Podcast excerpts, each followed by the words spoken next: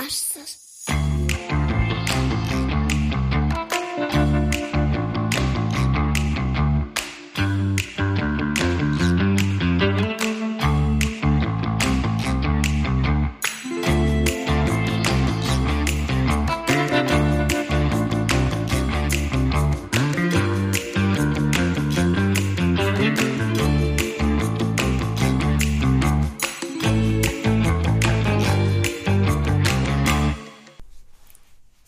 Hallo liebe Podcast-Hörerinnen. Im heutigen Teachcast ähm, soll es um das Thema Kindheit und Familie gehen. Ein ganz wichtiger Punkt der Kindheitspädagogik.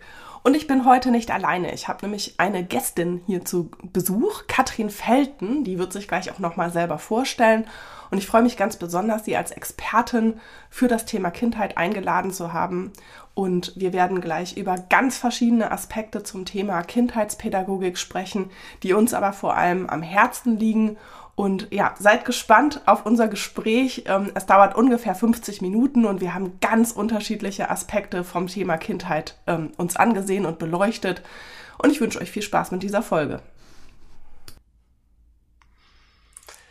Hallo Katrin, schön, dass du heute hier bist. Ich freue mich, mit dir heute zum Thema Kindheit und Familie zu sprechen. Und für alle, die dich nicht kennen, magst du dich vielleicht ganz kurz einmal vorstellen? Ja, hallo, ich freue mich auch sehr. Ähm, ja, mein Name ist Katrin Felten.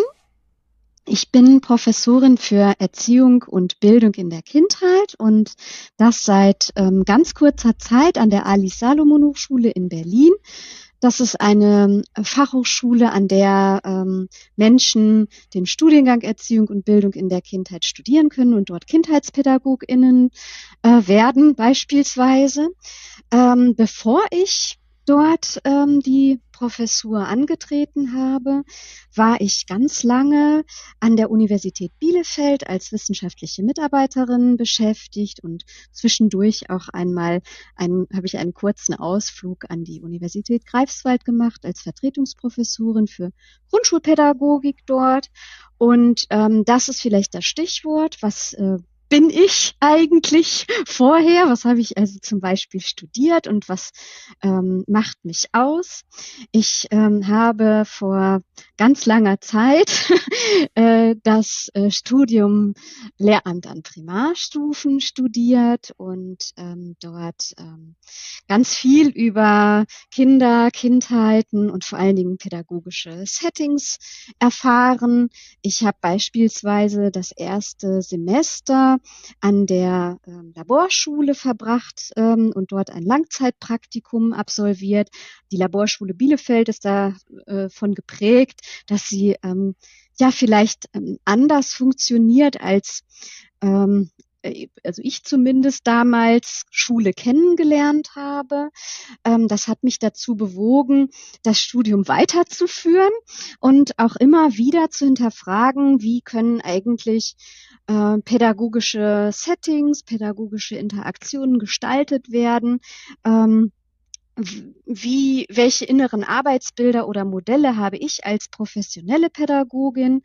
Ähm, welche Vorstellungen von wie Schule geht habe ich und welche Rolle ich dann dort einnehme als Lehrkraft beispielsweise?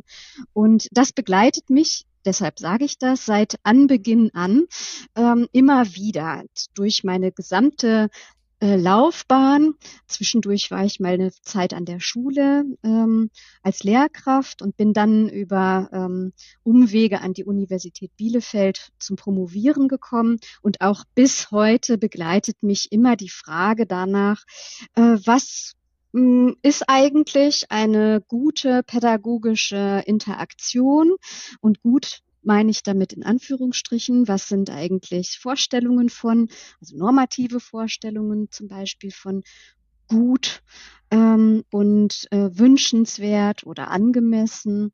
Und äh, wie können wir äh, darüber nachdenken und wie können wir sie auch äh, gestalten oder beeinflussen? Also wo ist unser Handlungsspielraum? Wo sind aber auch vielleicht Grenzen? Also was können wir nicht machen? Ja, du hast ja jetzt schon über die inneren Arbeitsbilder gesprochen, die dich sozusagen begleitet haben oder die auch so ein Fokuspunkt deines Interesses sind. Ähm, Kindheit ist ja auch so ein inneres Arbeitsbild, was man vielleicht auch als Lehrkraft im Rahmen des Studiums, auch darüber hinaus sicherlich ja bearbeitet und auch für sich irgendwie füllen muss. Ähm, Kindheit, was ist Kindheit eigentlich? Kannst du mir ein bisschen helfen mit dem Thema Relevanz? Also welche Relevanz hat das Thema Kindheit eigentlich in unserer pädagogischen Arbeit als Lehrkraft? Also äh, grundsätzlich äh, denke ich, es hat eine hohe Relevanz, äh, sich darüber bewusst zu werden zunächst einmal, was sind eigentlich meine Vorstellungen von mhm. ähm, Kindheit oder Kindheiten. Und ich habe eben schon in Anführungsstrichen von gut gesprochen. Mhm. Äh, was sind für mich gute oder unterstützenswerte ähm, Kindheitserfahrungen, äh, was, was was meine ich eigentlich damit? Was sind meine persönlichen Vorstellungen? Ähm, und das ist jetzt zunächst mal wahrscheinlich gar nicht ausschließlich nur für zukünftige Lehrkräfte oder PädagogInnen relevant, sondern grundsätzlich ein Punkt, über den ich mal nachdenken könnte. Ähm, und zwar deshalb und dann vielleicht besonders deshalb, wenn ich in pädagogischen Settings professionell agiere oder interagieren möchte, ähm, weil die Vorstellung davon, was ich zum Beispiel als sogenannte gute Kindheit ähm, äh, mir vorstelle oder denke, äh, das beeinflusst, wie ich ähm, äh, pädagogische Interaktionen gestalte, wie ich zum Beispiel bewerte, in welcher Weise Kinder aufwachsen, ähm, mhm. also in welcher Familienkonstellation beispielsweise.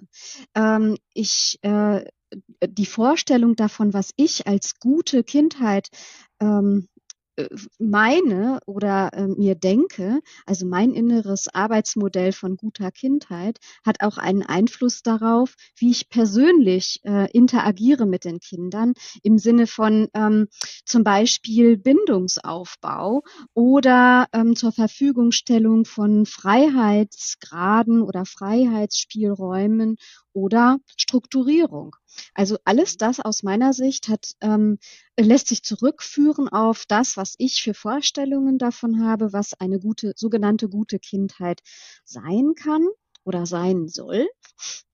Und ähm, diese zu reflektieren also zum Beispiel darüber nachzudenken, was meine ich eigentlich äh, grundsätzlich, woher kommen meine Ideen, äh, wie bin ich vielleicht auch aufgewachsen. Die meisten Personen ähm, haben ja eher eine gute äh, Vorstellung, also eine positive Wahrnehmung von ihrer Kindheit ähm, und äh, nehmen das als quasi Vergleichsfolie. Ähm, äh, woher kommen also meine Ideen? Das zu reflektieren, finde ich, ist der erste Schritt. Ja. Ähm, haben wir vielleicht auch noch ein Beispiel? Also kannst du mal ein Beispiel nennen, wo das zum Beispiel in deiner pädagogischen Arbeit wichtig gewesen ist, wie deine Vorstellung von Kindheit war? Fällt dir da was zu ein? Ja, also ich kann das ganz so, so wie aus der Pistole heraus, denn ich das war, äh, das ist gar nicht meine, das ist gar nicht meine pädagogische äh, Arbeit gewesen, sondern ich war dort als forschende Person im, in einer Grundschulklasse in einem dritten Schuljahr äh, unterwegs und habe Beobachtungen durchgeführt. Also mich hat zum Beispiel interessiert, wie die Kinder dort ähm, an ihren individuellen Lern- und Arbeitspaketen arbeiten. Und ähm, so gab, ergab ergab sich eine Situation, dass ich mit einem dieser Kinder in einem Nebenraum war. Das war mein ähm, Fokuskind, so habe ich das genannt. Den habe ich also intensiver begleitet und beobachtet. Und der äh, war, ist in einen Nebenraum gegangen und hat dort an seinem, ähm, das war ein Arbeitsblatt gearbeitet. Und irgendwie kamen wir dann in ein Gespräch, was mit dem Arbeitsblatt überhaupt nichts zu tun hatte. Er hat nämlich erzählt, ähm, wie er zu Hause immer ein bestimmtes Computerspiel spielt. Ein Computerspiel, von dem ich euch nicht sagen muss, dass es nicht für Kinder im dritten Schuljahr geeignet war. Äh, also die Freiheit, also die, wie heißen die, diese FSK war auf jeden Fall nicht unter 16. Und ich habe gleich gemerkt, das hat mich total irritiert. Ich habe sofort gedacht, Mensch, das, das darf der doch gar nicht spielen. Und da äh, geht es auch darum, Menschen Menschen, also in, in dem Computerspiel, Menschen zu ähm, auszurauben und zu äh, umzubringen und dafür kriegst du dann also auch Punkte und du musst hinterher quasi überleben. Und äh, er, er hat erzählt und erzählt und war ganz begeistert davon. Und ich habe ihm zunächst mal zugehört, aber während, also ohne das zu äh, be beurteilen quasi, aber ich habe gemerkt, dass ich selber äh, in, in mir selbst die ganze Zeit darüber äh, nachgedacht habe, wie ich das jetzt finde. Und mir ist bewusst geworden, dann in der ähm, also in der Reflexion dieser Situ Interaktionssituation, also ich habe das nicht äh, kommentiert, äh, sondern wir waren dann irgendwann wieder bei dem Arbeitsblatt ähm, dass es, äh, dass es ganz viel mit mir gemacht hat. Ich habe darüber nachgedacht, warum ich das jetzt eigentlich als nicht geeignet und hm. vielleicht negatives Beispiel aus seinem familiären Kontext empfunden habe, dass er überhaupt diesen Zugang zu dem Computerspiel hat, dass er das relativ lange spielt, dass das vielleicht auch, so also war meine Vorstellung, das Einzige war, was er am ganzen Wochenende gemacht hat. Ähm, und äh, das passte für mich mit meinem normativ gesetzten Bild von guter Kindheit oder in diesem Fall gutes Wochenende und gute Freizeitbeschäftigung nicht überein. Und ich habe ähm, dann, als ich die Interaktionen, die ich ähm, transkribiert habe, mir nochmal angeschaut habe, gemerkt, da steckt total viel an Kompetenzerfahrung drin, die der Junge mir hier übermittelt hat und auch Vertrauen, dass er, er hat relativ lange darüber gesprochen, dass er mir das überhaupt gesagt hat. Ähm, da, äh, dass ich, dass mir in der ersten Situation, also in, die, in dieser Ad-Hoc-Situation überhaupt gar nicht so aufgefallen war. Da war ich sehr stark damit beschäftigt, mein eigenes inneres Arbeitsmodell, ähm, dass mein eigenes inneres Arbeitsmodell irritiert wird. Ähm, und erst so in, dem, in der Reflexion dessen und dann tatsächlich auch in dem Nachlesen ne, und was ist da eigentlich passiert ähm, und Nachspüren ist mir erst aufgegangen, Mensch, äh, dass also meine Vorschnelle Negativbewertung, die hat verdeckt, was, was da grundsätzlich an Potenzial in dieser Erzählung steckt. Und ich hm. glaube, ist das ist vielleicht ein ganz gutes Beispiel dafür, ähm, wie wirkmächtig innere Arbeitsbilder sind und also das war jetzt erst kürzlich. Das äh, bedeutet, also ich bin ja schon eine professionelle Person, habe mich damit schon et etwas länger auseinandergesetzt und trotzdem habe ich auch immer noch, so könnte man sagen, oder immer wieder bestimmte normativ geprägte Vorstellungen, die es sich aber lohnt, immer wieder auch zu irritieren und darüber nachzudenken. Also das ist vielleicht ein ganz gutes Beispiel für Reflexion dieser inneren Arbeitsbilder und Vorstellungen von sogenannter guter oder eben dann auch schlechter Kindheit. Mhm. Ja, also das kenne ich tatsächlich auch aus der pädagogischen Praxis. Also ähm, als Lehrkraft ähm, habe ich auch viele dieser Situationen gehabt, die sich irgendwie darauf ausgewirkt haben, auf meinen Arbeitshandeln. Ne? Also diese Arbeitsmodelle, die haben irgendwie Einfluss oder können Einfluss haben, wenn man es nicht gut reflektiert. Ich erinnere mich zum Beispiel auch noch ähm, an eine Familie, ähm, deren Kind, ähm, da wussten wir, dass es dort einen sexuellen Missbrauch in der Familie gegeben hat, also etwas ganz, ganz Schlimmes, was einem in der, Sch also wo man als Institution und als Lehrkraft natürlich auch ganz nah dran ist an den Kindern. Und es war unglaublich schwierig für mich, dem verbliebenen Teil der Familie zu begegnen, weil man irgendwie implizit immer dachte, na ja, die müssen das doch irgendwie gewusst haben, die müssen doch irgendwas getan mhm. haben, die müssen doch irgendwie damit zu tun gehabt haben, das Kind zu schützen und ähnliches. Und das hat tatsächlich sehr starke Auswirkungen auf meine pädagogische Arbeit gehabt, bis wir das ganz intensiv im Kollegium reflektiert haben und gesagt haben, wir müssen schauen und wir müssen uns um eine gute Zusammenarbeit bemühen und wir müssen denen eigentlich auch vorurteilsfrei begegnen. Das ist aber super schwierig in so einem Fall. Da bin ich wirklich ganz, ganz stark an meine persönlichen Grenzen gekommen. Und ähm, da war es eben auch das innere Arbeitsmodell, das Normative, die Frage, wie Kindheit sein soll, eben jetzt in dem Fall wirklich auch mit einem sehr drastischen äh, Fallbeispiel. Ähm, wie sich das dann eben halt auswirkt ne? Und, oder wirken kann. Und mhm. das heißt, du hast ja schon die Reflexion genannt. Ne? Also das ist halt wirklich ähm, super wichtig, sich da immer wieder mit auseinanderzusetzen und sich dem auch zu stellen, also sein eigenes Bild damit nochmal ähm, ja, in Verbindung zu bringen. Ja. Ähm, Thema also Familie. ich finde, du hast hm. ja. Entschuldige. ich, also was, was, was ich gerade so erstaunlich finde, ähm, ist, dass wir schon gerade zwei wichtige, also aus meiner Sicht ganz wichtige Punkte benannt haben, die, die ähm, die diesen Begriff der Reflexion vielleicht etwas konkretisieren und also was ist es, wie, wie mache ich das denn eigentlich? Ne? Ähm, einmal, äh, das habe ich versucht ähm, mit meinem Beispiel zu verdeutlichen, ähm, eine Situation nachhaltig irgendwie festzuhalten oder wenn das eben, wenn ich selbst gerade äh, Pädagogin bin und nicht Forscherin, ähm, das möglichst direkt danach festzuhalten, also zum Beispiel über so ein Journal oder ein Tagebuch. Das habe ich tatsächlich als Lehrkraft auch relativ häufig gemacht, nicht bei jedem Kind, nicht jede Stunde, nicht jeder, jeden Tag, aber immer dann, wenn ich gemerkt habe, so wie zum Beispiel in dieser Situation, ah, da, das, da, da passiert gerade was. Das irritiert mich irgendwie stark.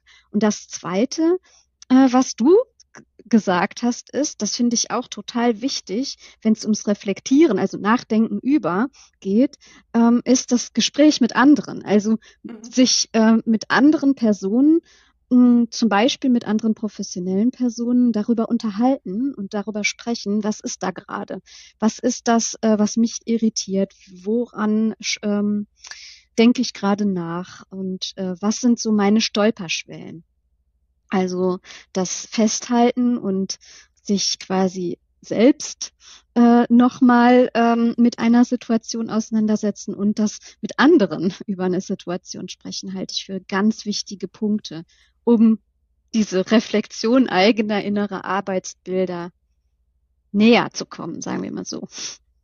Total. Und Reflexion ist ja auch etwas, was wir ganz intensiv im universitären Studium einüben. Genau deswegen, also einmal Reflexion zum Beispiel im wissenschaftlichen Sinne, eine, eine wissenschaftliche Reflexion, aber auch die Selbstreflexion, die wir dann ja in den Praxisphasen mhm. zumindest bei uns in Rostock ganz intensiv ähm, nochmal mit äh, thematisieren und uns anschauen, wie reagiere ich, wo sind meine inneren Arbeitsmodelle. Und ähm, das sind ja in der Regel auch ähm, Momente, die zum Beispiel im Studium nicht bewertet werden, weil die auch nicht bewertbar sind, solche inneren Reflexionsprozesse. Ähm, ich finde aber ganz wichtig, nochmal herauszustellen, dass eben dafür auch das universitäre Studium da ist, sowas für sich zu erarbeiten, zu erlernen, sich damit auseinanderzusetzen, damit man dann eben auch wirklich gut gerüstet jetzt in Anführungsstrichen in den Beruf gehen kann. Mhm. Ja, und es hört auch nicht auf. also ich hoffe, das ist auch schon rübergekommen. Also auch nach dem Studium und nach einem lange, längeren, schon länger andauernden professionellen Professionalisierungsprozess sozusagen, ähm, äh, ist das immer noch wichtig. Also für mich persönlich, vielleicht geht es auch anderen Menschen, die schon etwas länger professionell pädagogisch agieren, auch so. da gehe ich fest von aus. Ähm, hm? Katrin, ich habe eine Frage. Und zwar, wenn Studierende am Anfang ihres Studiums stehen und dieses große Kindheitspädagogik-Thema ihnen das erste Mal begegnet, dann erlebe ich häufig so ein großes Fragezeichen. So die, also wir haben ja jetzt hier auch sozusagen nochmal den Schwerpunkt Kindheit und Familie rausgegriffen, ähm, dass dann häufig die Frage kommt, ja, aber also ich meine, ich weiß, es gibt Patchwork-Familien, ich weiß, es gibt unterschiedliche Familienmodelle. Warum soll ich mich denn jetzt eigentlich in diesem Rahmen des Studiums nochmal intensiv damit auseinandersetzen? Ähm, was würdest du sagen, was ist sozusagen der Benefit davon, dass man im Studium Kindheitspädagogik und eben auch die Frage zum Beispiel nach der Familie nochmal thematisiert, wohl wissend, dass die Familie nicht im eigenen Unterricht sitzt? ja, die Familie sitzt nicht im Unterricht ähm, und äh, in der Regel interagiere ich ja nicht äh, ähm, mit Familienmitgliedern, ähm, sondern hauptsächlich mit den ähm, Grundschulkindern oder mit den Kindern in ähm, anderen pädagogischen Institutionen. Und insofern ähm, äh, würde ich sagen, äh, hat es deshalb eine hohe Bedeutsamkeit und auch Relevanz im Studium, weil ähm, die Familie ja im Grunde die erste Sozialisationsinstanz ist, ähm, die in denen Kinder ähm, die auf die Kinder einwirkt, in denen Kinder agieren und kommunizieren und die Schule oder andere pädagogische Institutionen dann im Verlauf der der, äh, des, Hera des Heranwachsens ähm, mit dazukommen. Ähm, und äh, in dieser Familie als ähm, Sozialisationsinstanz ähm, erleben Kinder bestimmt auf eine bestimmte Weise, wie zum Beispiel Beziehungen aufgebaut und gestaltet werden. Oder ich spreche ja viel über Interaktionen, weil mich das besonders interessiert, wie ich, wie ich persönlich mit, äh, wie ich persönlich interagiere und was dann eine professionelle Interaktion zum Beispiel sein könnte. Ähm, äh, also lernen sie auch in der Familie äh, bestimmte Interaktionsmuster oder Weisen ähm, der Kommunikation und ähm, das zu wissen als äh, Lehrperson beispielsweise, ähm, dass das also, zu, also zum Beispiel auch äh, ganz unterschiedlich in Familiensituationen ähm, erfahrbar wird, das äh, halte ich für ganz grundlegend. Äh, denn ich baue ja jetzt, äh, ich, da kommen ja keine Tabula rasa Menschen, sondern die haben eben schon, zum Beispiel, wenn sie in die Grundschule kommen, sechs, ähm, fünf, sechs Jahre äh, Erfahrung gesammelt. Und auch die Eltern äh, oder die Familienmitglieder haben Erfahrungen mit dieser Person, die dann, mit der ich mich dann ganz intensiv, also zum Beispiel der Schülerin oder des dem Schüler ähm, auseinandersetze. Und daher halte ich das für zentral wichtig, das zu wissen. Ähm, ich habe eben ganz viel über sowas wie innere Arbeitsbilder und so hm, normative Vorstellungen gesprochen. Das ist ja eine, eine Perspektive. Ähm, du hast angesprochen, es gibt unterschiedliche Familienkonstellationen. Ähm, tatsächlich ähm, sind die gar nicht so unterschiedlich, äh, wenn man sich Forschungsergebnisse anschaut. Also wenn man äh, in die Familien selbst hineinschaut, dann gibt es in Deutschland häufig noch ähm, die sogenannten Zwei-Kind-Familien äh, mit klassisch den ähm, leiblichen Eltern. Meistens auch, und das hat die Corona-Zeit ja auch sehr gut äh, aufgedeckt, meistens auch äh, dem männlichen Ernährer und der weiblichen Mutterfigur, die vielleicht äh, Teilzeit arbeitet und dementsprechend viele Care-Aufgaben übernimmt. Ähm, das ist so das eine. Das zweite, und das ist davon gar nicht äh, trennen, zu trennen, ist, dass ähm, bei, jetzt habe ich gerade gesagt, alle sind gleich. Ne? Es gibt so ein ganz bestimmtes Muster. Und zugleich, andere Seite der Medaille, gibt es eben sehr unterschiedliche ähm, Fa äh, Familienkonstellationen. Äh, Damit meine ich jetzt aber nicht ausschließlich Eltern- oder erziehungsberechtigten Konstellationen, sondern auch ähm, un sogenannte ungleiche Kindheiten. Und äh, das äh, spielt, äh, also es geht quasi Hand in Hand. Wir haben einmal bestimmte Vorstellungen und tatsächlich gibt es auch relativ viele äh, tra sogenannte traditionelle Familien. Ähm, und ich wiederhole, die Corona-Zeit hat das auch ziemlich deutlich aufgedeckt, obwohl vielleicht, und da schließe ich mich mit ein, wir vielleicht gedacht haben, Mensch, da sind wir doch schon drüber hinaus, aber das ist anscheinend nicht der Fall. Und das Zweite, Ungleichheit. Ähm, also wie wachsen Kinder konkret auf? Und damit meine ich jetzt nicht ausschließlich zum Beispiel, welche Beziehungsmuster lernen sie kennen, sondern auch ähm, unter welchen sozioökonomischen Gesichtspunkten wachsen Kinder auf. Und das wiederum wird ganz stark quasi in der Schule ähm, negativ verstärkt. Also wir haben persönlich häufig eine bestimmte normative Vorstellung die sogenannte gute Kindheit und zugleich den, die Tendenz, Ungleichheiten in institutionellen Bildungssettings ähm, oder wir als professionelle PädagogInnen äh, zu verstärken. Und zwar zum Beispiel darüber, dass wir unsere inneren Arbeitsbilder nicht reflektieren. das ist dann ja eigentlich total fatal für diese Kinder, ne? Oder kann sehr fatal sein ja. für bestimmte Kinder aus bestimmten Konstellationen, so muss man es ja viel mehr sagen. Ne?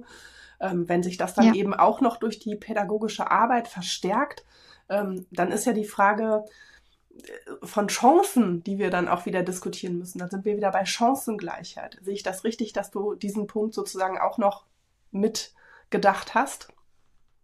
Ja, also das siehst du und verstehst du genau richtig. Ähm, sobald ich ein bestimmtes ähm, normatives ähm, Muster, ähm, also die sogenannte ähm, gute Kindheit, das ist übrigens häufig in Deutschland, das ist ähm, das lässt sich ganz gut über die Historie, die Bildungshistorie in Deutschland nachzeichnen, die sogenannte lange behütete Kindheit, also möglichst lange ähm, Kind sein und möglichst äh, wenig ähm, äh, sagen wir mal, so kulturelle oder sozioökonomische Herausforderungen spürend mitbekommt und natürlich auch eine fördernde Kindheit. Das ist unser normatives Muster, was wir, ich werde jetzt eher ähm, sehr grobschlächtig und, und stereotypisierend, aber da, wenn wir das mal so als Denkfigur nehmen, dann ist das quasi das, wonach wir alles messen. Wir, damit meine ich dann PädagogInnen. Ich schließe mich ein. Ähm, Stichwort Computerspiel. Ne? Ähm, das ist das, woran wir dann messen, ist das gut, ist das schlecht. Und ähm, zugleich gibt es quasi ähm, ganz unterschiedliche Aufwachsbedingungen. Das ist quasi die andere Seite der Medaille oder dieses Hand in Hand, was ich eben meinte. Ähm, die ähm, lange behütete Kindheit erleben nicht alle Kinder in Deutschland. Und äh, das wiederum ähm, wird aber in schulischen Instu Institutionen oder anderen Bildungsinstitutionen häufig als ein, ähm, ma ein Maßstab ge gesetzt. Ja, das äh, können dann Kinder, ähm, die unter ganz anderen Umständen aufwachsen als in der klassischen, wie ich sie eben beschrieben habe, zwei Kind, leibliche Elternfamilie, ähm, die können das gar nicht ähm, erfüllen in dieser Weise, also meine Erwartungen als Pädagogin. Und dementsprechend ähm, bewerte ich möglicherweise. Und das, naja, zumindest erstmal zu wissen, ist schon mal eine wichtige Voraussetzung, um zum Beispiel sowas wie struktureller Diskriminierung ähm, in institutionellen Settings äh, zu begegnen jede einzelne Person kann da schon etwas bewirken, aber natürlich äh, geht, geht es auch um, ähm, wenn ich sage strukturelle Diskriminierung, ähm, auch um Bildungsstrukturen, die, ähm, und das zeigen ja ganz große Vergleichs, internationale Vergleichsstudien auch, wo Deutschland noch Entwicklungspotenzial hat in der Unterstützung aller Menschen. Zum, also äh, ganz klar. Und äh, jetzt frage ich mich gerade, ob ich den Faden verloren habe. nee, ich finde äh, nicht. Wir, war, wir waren bei den Chancen. Wir waren bei den Chancen sozusagen stehen geblieben. Und ich finde, das äh, hast du jetzt sehr gut schön nachgezeichnet auch, ähm, wo das eben wirklich in der professionellen Arbeit auch angegangen werden muss. Ähm, mir, mh, mm, also du hast jetzt eben gesagt, klar, jeder Einzelne kann was tun, aber wir haben ja auch eine Institution Schule. Und ähm, Natürlich hören wir an allen Ecken und Enden, ähm, Schule muss sich mit der Verschiedenheit der Kinder beschäftigen. Ich persönlich finde das aber auch ein ganz schön anspruchsvolles Ziel und ich fand das in meiner pädagogischen Praxis extrem schwierig. Wie hast du das denn erlebt? Ja, ich äh, habe das ähnlich wie du empfunden ähm, und ich finde, das ist auch ein, ähm, also ich habe ich bin der Meinung, das wäre auch ein Punkt, also dieser, diese, das ist auch ein normativer Anspruch, ne? Umgang mit Vielfalt oder ähm, äh, der Gewinn von heterogenen Lerngruppen, ähm, also das quasi als, ähm, als Chance, Heterogenität als Chance ist so ein tolles Schlagwort, ne? ähm, zu betrachten, das ähm, blendet aus, dass äh, Heterogenität oder Verschiedenheit und auch in diesem Fall äh, Ungleichheit, zum Beispiel Ungleichheit im Sinne von äh, Familien- und Kindheitsmustern ähm, oder äh, Erfahrungen ähm, aufzugreifen im pädagogischen Alltag ist eine ähm, sehr große Herausforderung. Ähm, und nicht ausschließlich immer nur, ich benutze wieder das Wort, in Anführungsstrichen gut oder eine Chance. Also äh, ich plädiere dafür, dass wir, und das meinte ich auch eben mit der Reflexion von, was sind eigentlich meine Vorstellungen, meine inneren Arbeitsmodelle, ähm, äh, ich plädiere dafür, ähm, hier vielleicht ein ähm, einen Zugang zu finden, der äh, sowohl die Chancen als auch die Herausforderungen äh, klar benennt und fokussiert.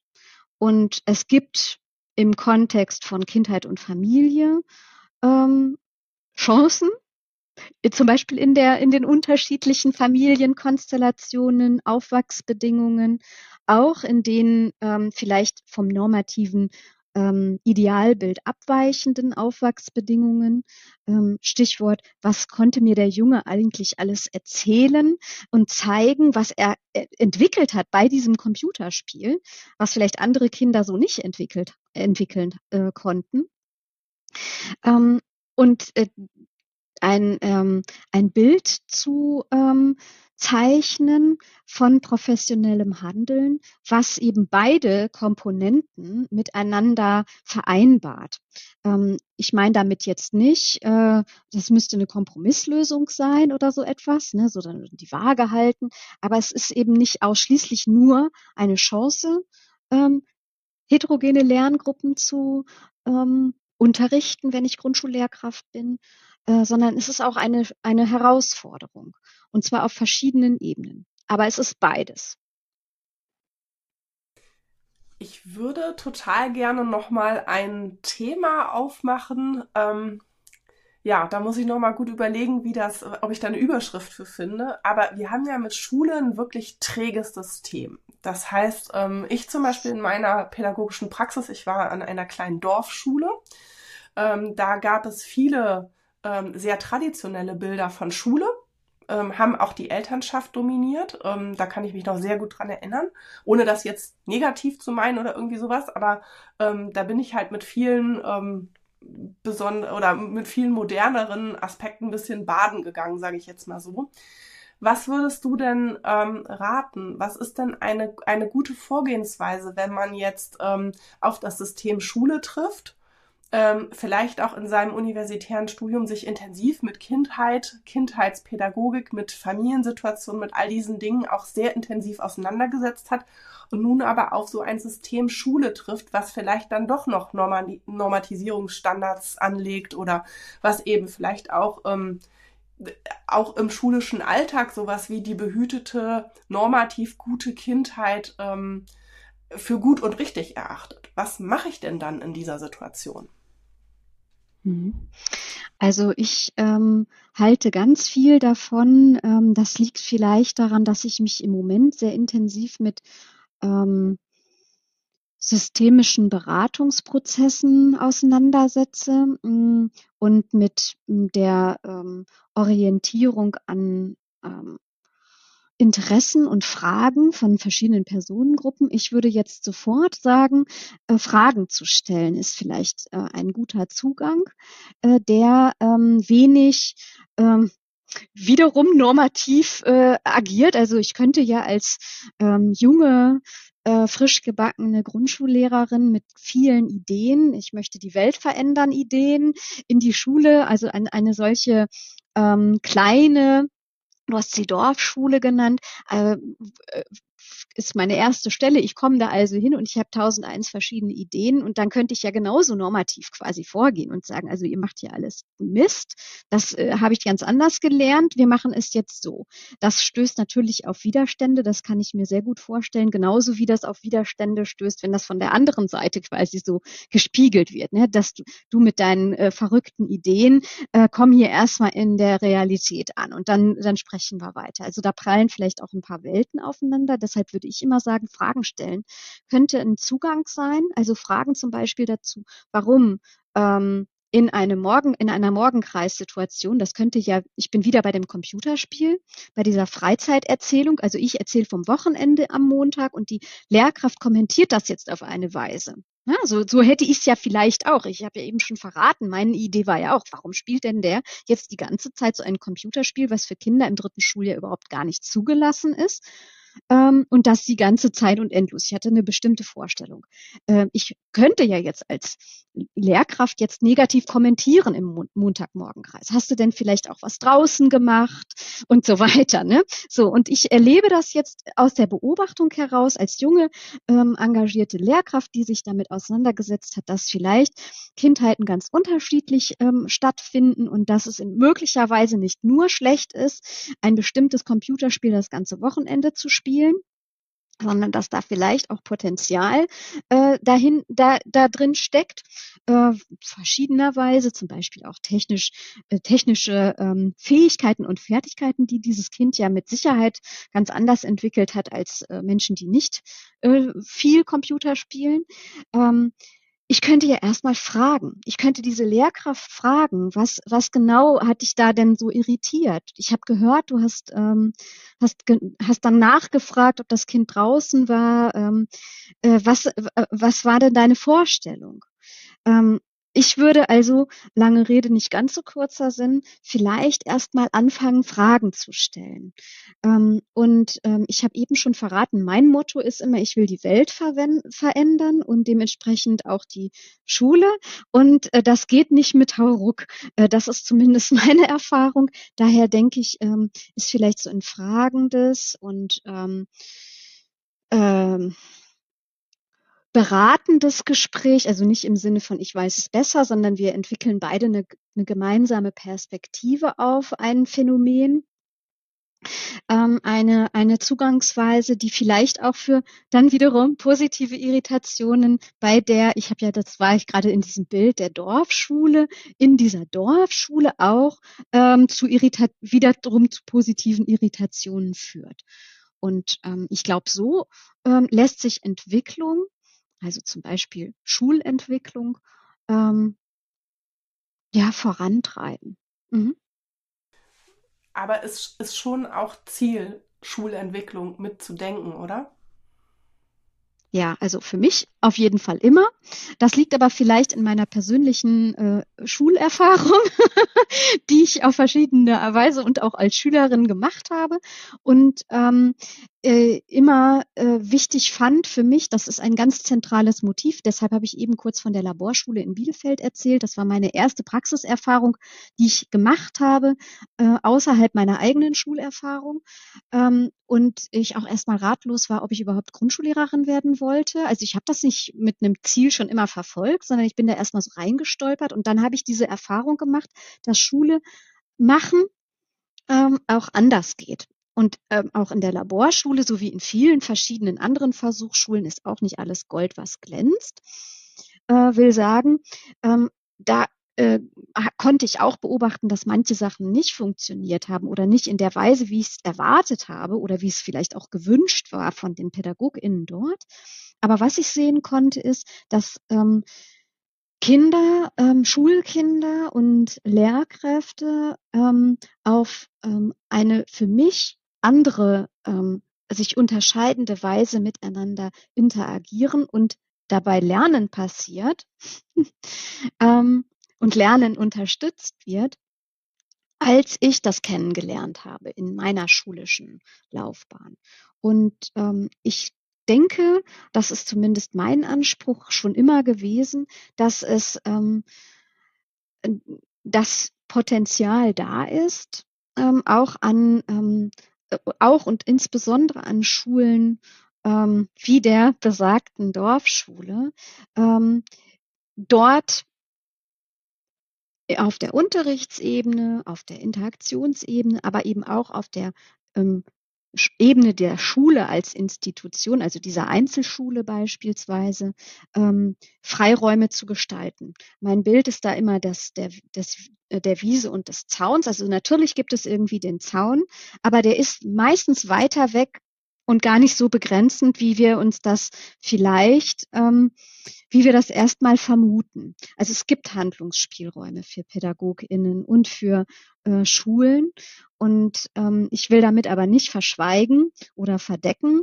Äh, das würde ja quasi auch meine Argumentation von eben irgendwie konterkarieren, dass es auch die andere Seite der Medaille gibt. Also ich bin der festen Überzeugung, wir müssen, wir damit meine ich Menschen, die pädagogisch professionell in Deutschland arbeiten, gemeinsam ähm, auch unser Großes, das große Ganze ähm, weiterentwickeln und bearbeiten. Ich glaube, da ist noch relativ viel Luft nach oben.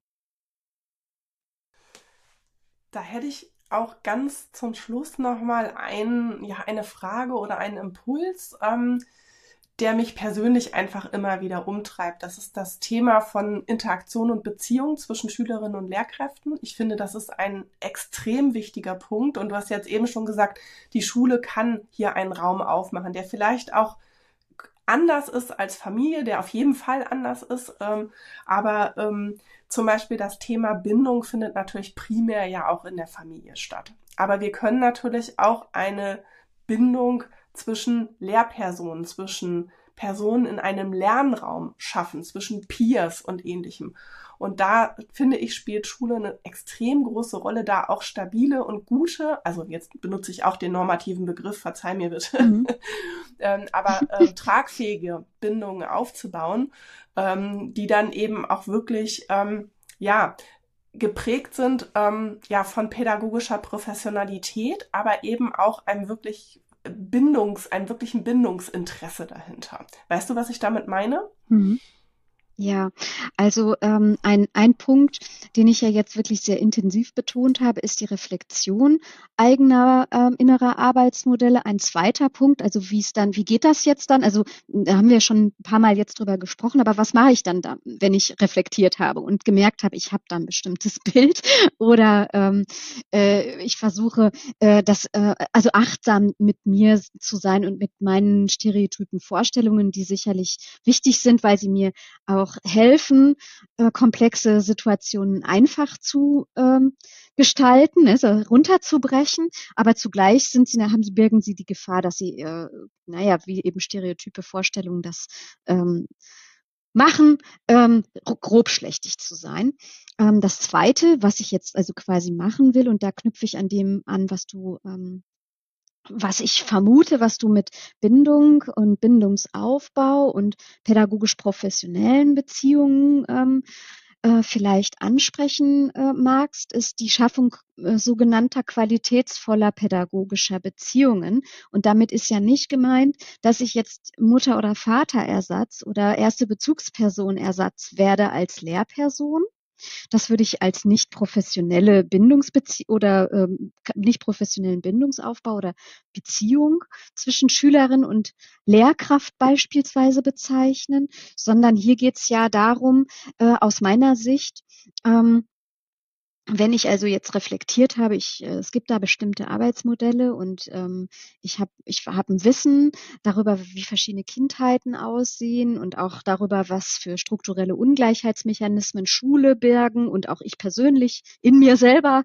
äh, trage, welche, welche äh, Risiken und Nebenwirkungen quasi meine eigenen Vorstellungen haben, dann ähm, ist für mich ähm, ein zentrales äh, Kriterium, wie baue ich jetzt also Interaktionen und Kommunikation oder auch mh, hm, die Klassengemeinschaft und die Kom äh, und ähm, die Beziehung zu meinen Schülerinnen und Schülern auf. Als erster Punkt ähm, sowas wie eine sichere Basis in den Kopf.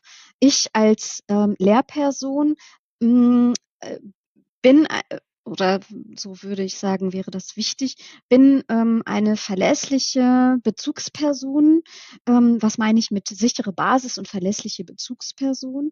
Damit meine ich, dass ich zum Beispiel ähm, deutlich mache, was sind meine inneren Grenzen. Also wann, wann ähm, habe ich zum Beispiel, wann, wann überschreite, äh, überschreiten Personen meine Schmerzgrenze, äh, zum Beispiel in Bezug auf Lautstärke in der Klasse? Was sind das für Regeln, die ich wichtig finde im Umgang miteinander?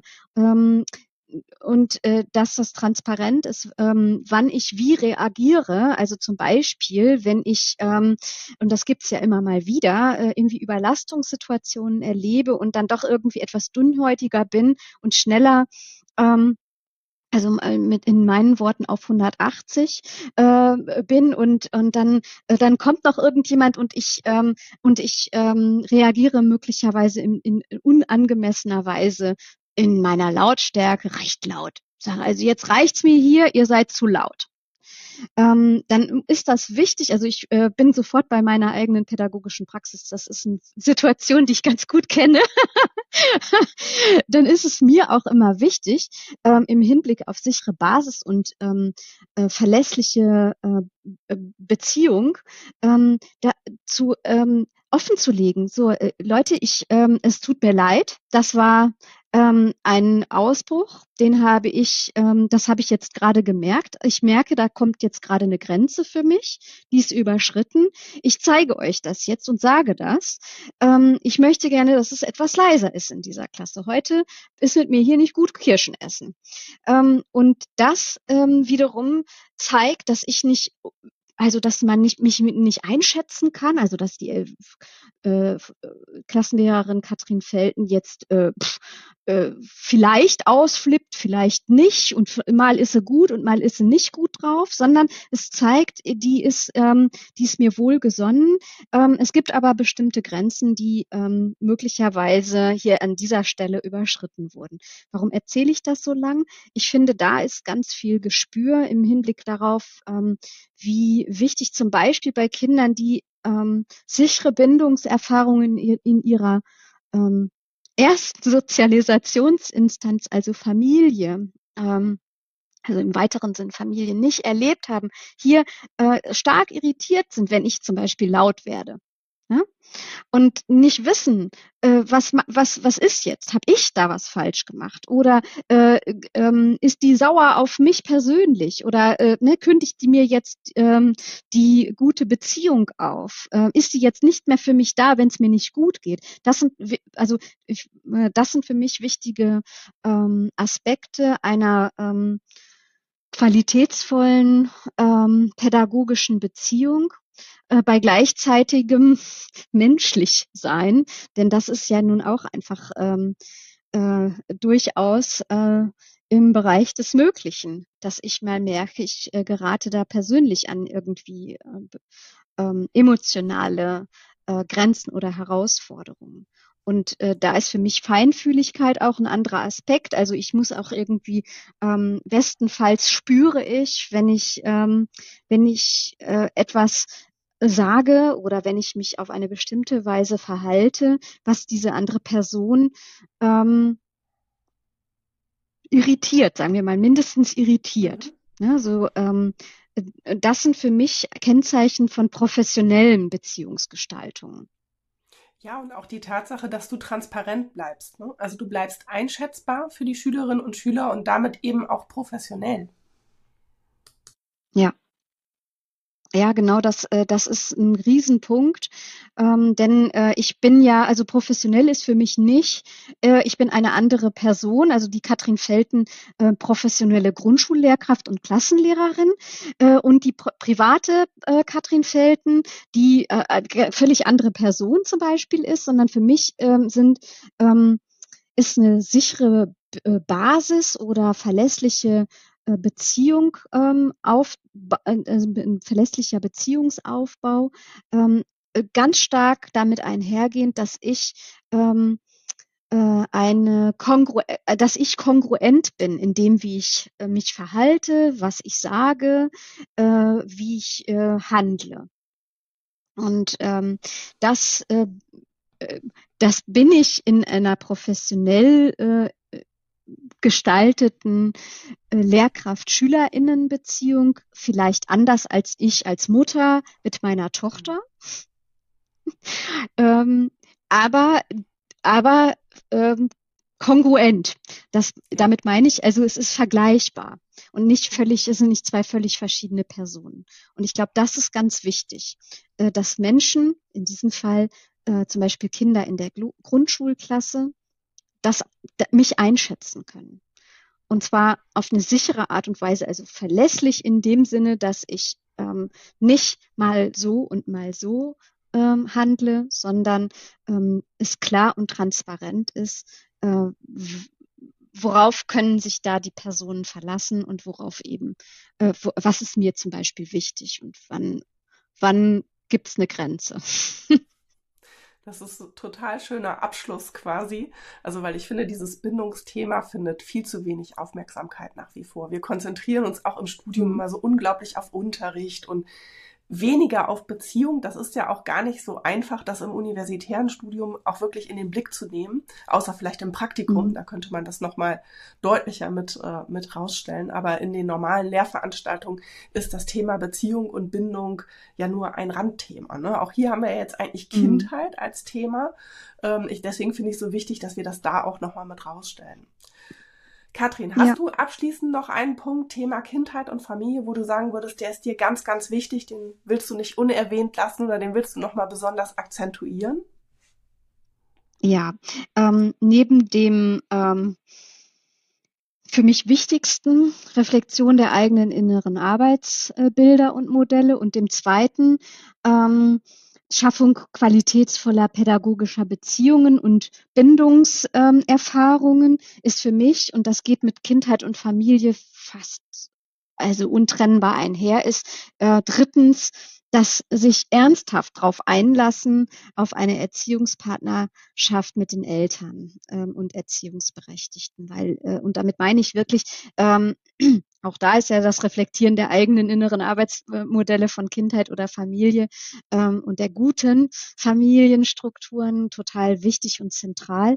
Ich meine damit nicht, dass die Eltern quasi dann ähm, von mir beraten werden, sondern ich meine damit ein wirkliches ähm, Einlassen darauf, dass beide, also Lehrkräfte, ich als Lehrperson und die Eltern oder Erziehungsberechtigten als Expertinnen für ihre Kinder ähm, gemeinsam ähm, als Partner und Partnerinnen ähm, Erziehung und Bildung ähm, bestreiten. Und äh, das ist, glaube ich, ein ähm, ebenso wie Bindung und Beziehungsaufbau wenig bearbeitetes Thema in der pädagogischen ähm, Professionalisierung weil der Fokus häufig auf dem ist, was, was ich, was ich äh, da, also was mein Arbeitsbereich oder Tanzbereich ist. Äh, aber es, aber es geht nur zu zweit. also im Bild des Tanzens zu bleiben, ich denke, das ist ein Paartanz. Ja, und also um jetzt sozusagen den Bogen auch nochmal zu schlagen zu unserem Anfang, ne, da liegt ja auch einfach ein ganz großes Potenzial drin. Also die Eltern mit einzubinden, ja. die Eltern wirklich in ihrer Verschiedenheit wahrzunehmen. Das ist eine große Herausforderung, keine Frage. Ne? Auch dort ähm, ja, gibt's Eltern, die mit einem guten Gefühl in die Schule kommen, die diese Partnerschaft mit einem guten Gefühl angehen. Aber es gibt auch viele Eltern, die Schule vielleicht selber auch als sehr schwierig erlebt haben und vielleicht mit Bauchschmerzen zu einem ja. Elternabend kommen oder zu einem Elterngespräch. Und da ähm, gilt es halt auch ganz, ganz viel Beziehungsarbeit zu leisten, um da wirklich eine gute Verbindung herzustellen. Also da kommen wir auch wieder zum Thema Bindung. Ne? Also auch das ist ja. ein, ein Arbeitsauftrag, den man gerne vergisst, dass der eben auch ähm, da ist und dass der extrem gut geleistet werden muss.